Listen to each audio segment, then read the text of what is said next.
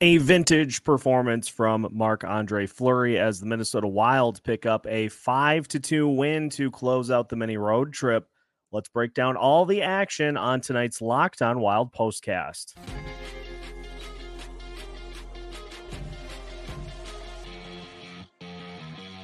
You are Locked On Wild Postcast, part of Locked On Minnesota on the Locked On Podcast Network. Your team every day. What's up? Welcome into a Locked On Wild postcast, fresh off of a five to two win for the Minnesota Wild over the Montreal Canadiens to get back to two and one. And uh, the bulletin board material, I guess, for this one great special teams play, no big lapses on defense, nobody got hurt. Holy cow. Montreal is a mess. That was uh that was something uh, from the Montreal Canadiens here tonight. Uh, they end up going to the box eight times. They uh, gave up two shorthanded goals, and so it's it's one of those kind of two sided coins uh, in this game. As the Minnesota Wild took care of business, they uh, they didn't until the game really got out of hand at the end. They didn't really get into um, kind of stooping down to Montreal's level. They uh, they played pretty crisp the first two periods, got out to the early lead, added to the lead in the second period, and then there were a ton of fights in the third period that led to the uh, the Wilds having a few players, including Joel Eriksson Ek, head to the locker room early. But this this is one of those situations where you don't want to take an opponent lightly and you just kind of want to take care of business. And the great equalizer is special teams goals. Uh, I thought the power play looked really good here tonight. Obviously, you get the uh, two shorthanded goals from uh, Brandon Duhaime and Connor Dewar uh, to start it. Kirill Kaprizov did his thing. Joel Eriksson Ek looked really good. Uh, we do need to talk about um, something that I think bears watching with the top power play unit going forward. And Marc Andre Fleury was uh, just real solid, albeit not challenged a ton uh, in the net. And so you had all in all, you had uh, elements that all combined to uh, create just a nice win against Montreal. And the defense didn't have any uh, major breakdowns in this one. Um, just a, a, really, really good win for the Minnesota Wild here. And it shows you, I think, the level of disparity between teams like the Toronto Maple Leafs and teams like the Montreal Canadiens. And it's always that old adage of you're probably not as bad as the loss to Toronto. Um, if you can go somewhere between that game and this one, then uh, then you should be just fine. But I mean, this was a game in which, up until the last couple of minutes, I don't think it was ever really a, one that you sweat um, because Montreal just kept giving things back to the Minnesota Wild. Every time it seemed like they would gain even a little bit of momentum.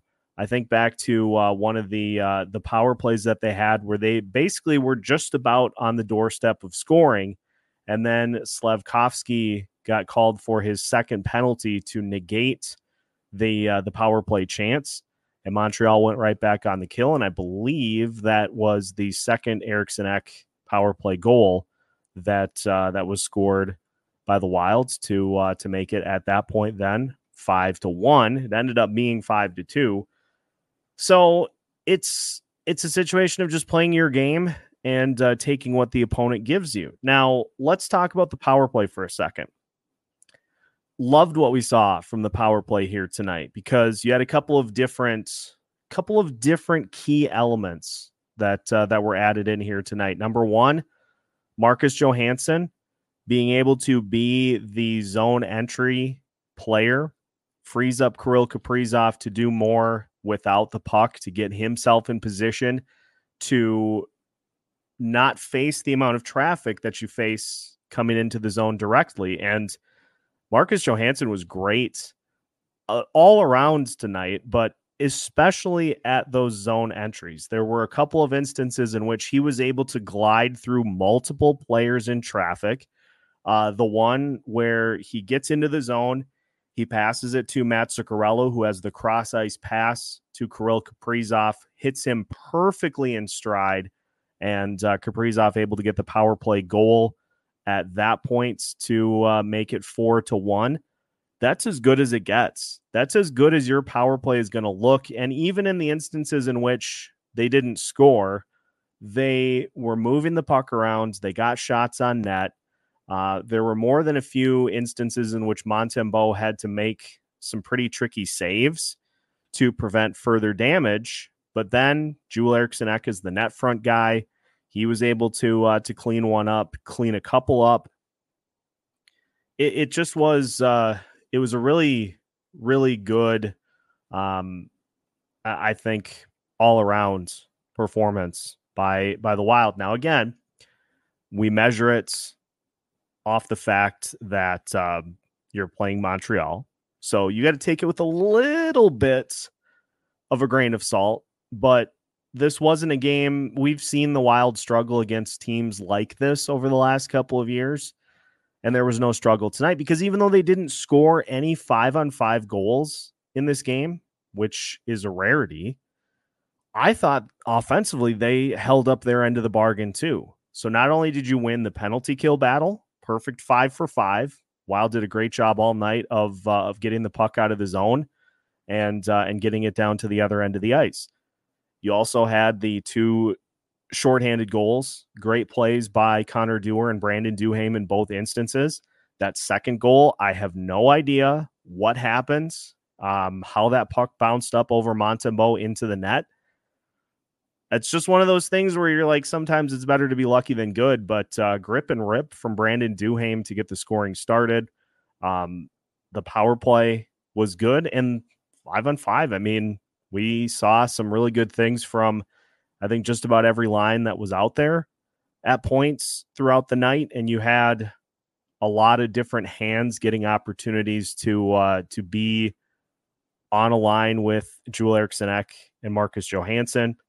So, for all that we saw go wrong against the Toronto Maple Leafs, we saw a lot of good here in this one tonight. And um, Faber Middleton, very solid. Uh, Brodin and Addison. I thought Addison had some nice plays defensively here tonight as well. You're not as tested in this game as you were against Toronto, so that certainly helps. But again, no defensive breakdowns really in this one to speak of. And so uh, I just I thought there was uh, a lot of I thought there was a lot of good that the uh, the Wild were able to accomplish in this game here tonight. And um, again, tip of the cap to Mr. Marc Andre Fleury had some sensational saves in this one, but you you know again both sides of the coin. Fleury wasn't really tested until the third period, and he had a ton of, of really good saves in this game. But the Wild did a really good job of keeping Montreal from getting anything established in the defensive zone. They held a lot of zone time, a lot of power play time early on. Um, and, you know, on the penalty kills, did a great job of clearing. So that's how you make happy goalie with a defense and a forward group that uh, keeps things clean in front of the net. And so I want to just look quickly at the uh, before we kind of switch our focus to uh, looking at um, what we have coming up here next. I want to go to the keys to the game and just uh, take a look at um, how those ended up for the Wilds here uh, in this one tonight. So uh, as we see here, I'm trying to do this, but uh, I don't think it's going to cooperate. Well, the Wild did not get called for a too many men penalty. That was key number one. So that got taken care of. No, no uh, real bad exchanges on the um, in getting multiple players off the ice. So no problem there. Um, the Wilds did a great job as well of um, just keeping the net front clean and controlling zone time. So for tonight, Wild went three for three on the keys to the game which is usually a good recipe for success for your Minnesota Wild. Now, I want to get to your comments when we continue tonight's Locked On Wild postcast. So uh, hit the comment section. We've already got a few comments uh, that we will uh, run through. But if you have anything you'd like to contribute to the show here tonight, uh, make sure that you do so. And uh, we'll get to those here in just a second. Minnesota Wild pick up a five to two win over the Montreal Canadiens. More of our Locked On Wild postcast coming your way after this. Today's Locked On Wild postcast is brought to you by Game Time. And if you are a fan of living in the moment like I am, you've probably tried multiple times to buy tickets for a sporting event or a concert the day of. Your success rate may not be all that high because a lot of times you run into tickets that are super expensive, or you get to the event after buying your tickets and it turns out you're sitting right behind a beam or a pole or something that obstructs your view. Game time can help eliminate all of those uncertainties with helping you pick up the best tickets you can find the day of. Game time offers last minute tickets, flash deals, as well as views from all seats in the venue and their lowest price guarantee, plus event cancellation protection, job loss protection, and more. Take the guesswork out of buying tickets with Game Time. Download the Game Time app, create an account, and use code NHL for $20 off of your first purchase. Terms apply. Again, create an account and redeem code L O C K E D O N N H L for $20 off. Download Game Time today. Last minute tickets, lowest price guaranteed. Minnesota Wild pick up a 5 to 2 win over the Montreal Canadiens here tonight. And we're getting to your comments here uh, at this point in the show. So let's fire them off. First, we have on YouTube MPH face-off percentage Montreal with a 53 to 47 edge. I was actually just going to look at this because I know Joel Eriksson Ek had a good day in the face-off dots, winning 11 of 17. Beyond that, you had Ryan uh, Freddie Gaudreau, I should say, who won seven of 13. Marco Rossi won two of seven. Marcus Johansson went 0 for three. Ryan Hartman, three of seven. And Connor Dewar, three of seven as well. And, you know, face off percentage is something that it seems like it, it either doesn't hurt you or it does. And so um, it's one of those things where I, I really I pinpoint it when they play a team that can really expose the Wild in the face-off circle. But as I've learned in uh, in covering the Wild over the last few years, what happens after the face-off is equally as important as getting it. So yes, Montreal able to uh, to control the face-off percentage here this evening. Um, although the Wilds kept it close, and and Joel Eriksson Ek was able to do his thing um, in there in the face-off circle. Next up for Sloth, Mojo had a great game. I thought you are correct, sir. Um, I talked about it with the zone entries. Honestly, I, I Johansson was so good at those tonight, and it's something that I think is an underreported element of this power play unit is having somebody else who can do those zone entries to allow Kirill Kaprizov to be freed up off the puck early so that he can be away from the traffic and thus can get up to the net a little quicker is something that I think this team should look at. I know Alex tweeted about that uh, throughout the night. I fully concur. I know you want to have Matt Boldy up on that unit um, when he's back because he's a good player and a good power play player as well. But Johansson gives them a different element um, when he's out there on that top unit to be able to take that puck and allow Kirill Kaprizov to cook as the uh, the kids say. So yes, Johansson had a great game tonight.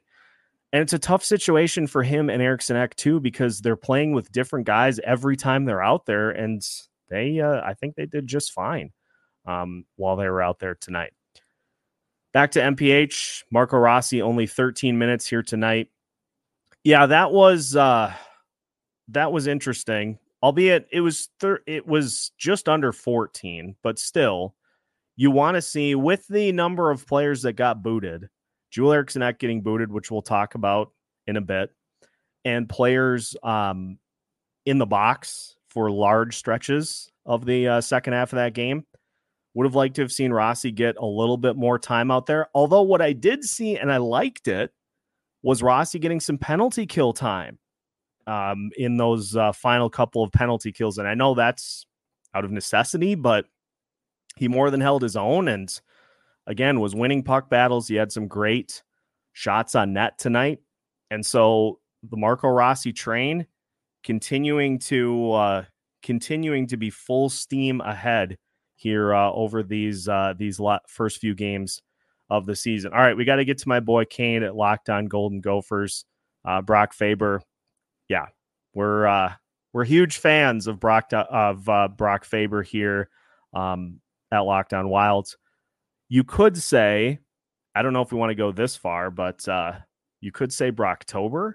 Um, I'll leave that up to you if you want to uh, if you want to go that route for uh, for Brock Faber. But he's just looked so solid over these first few games of the season. And the thing that I liked what we were seeing too is he's starting to step up in the offense as well. There were a few instances in which he got the puck in the offensive zone, and instead of being that perimeter defenseman that holds back and tries to kind of set the play up, he's stepping up towards the front of the net to uh, to try to further move the offense closer to the goalie. So seeing stuff like that leads me to believe that you know as as many have discussed, he's starting to add a little bit of that offense to his game, and if he can continue to do that while also being as uh, as cerebral and solid as he is on defense, sky's the limit for uh, for Faber. All right, let's go to Grant's thoughts on Dakota Mermis here tonight. I thought Mermis was solid. I I I know he had the fight, which was the uh, the big highlight for him tonight. Uh, after Jon Merrill got leveled by a hit uh, late in the third period, so I know that's going to be the thing that everybody sees. But honestly, the thing that I want to see most from defensemen when they get put in spots like this is to just not. It, it's like an offensive lineman in football. If you go through a game and you don't really call a guard's name really at all, that's a good day. And with the top level guys on defense for this wild team, they don't need Mermis to be, you know, they don't need him to to do much more than just his job. And I thought, you know, again, didn't see any notable defensive breakdowns in this one tonight. And so I thought Mermis was solid. I liked what he was able to do with the Wild last year. And so he's obviously more than capable of being a fill in guy for this team, um, depending on injuries as the rest of the season goes forward. Uh, let's get to Will. Ek getting the boot was garbage. Didn't do anything worse than they did. Yeah, that was. I didn't get that at all. It was not a great night for the uh, the penalty keepers. It was not a. It just there was a lot of weird stuff that happened uh, in this game, and so it's one of those situations where tonight, considering all of the uh, all the lineup uncertainty that was facing the Wild heading into this game, I am more than happy with the fact that they looked good tonight and they came away with the win, um, albeit against a very inferior team. But yeah, that was that was a shame because that kind of it won't put a damper for us, but that's kind of the final thing for a really solid game for Joel Eriksson Ek is that he gets thrown out even though he didn't do anything. But um, real solid game for Joel Eriksson Ek here, uh, and also from Will. Got a new jersey for Brock Faber. That's a great choice. That is a great choice for a jersey, and uh, I fully support it.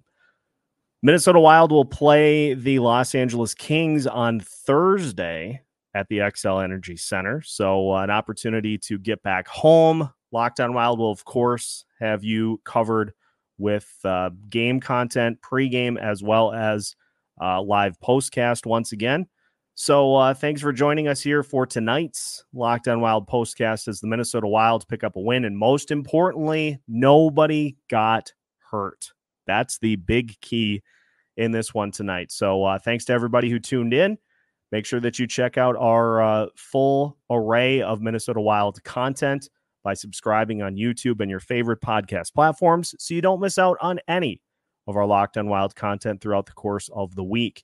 We've got new episodes as well as pre, post, and during game content available for you, all part of the Locked On Podcast Network.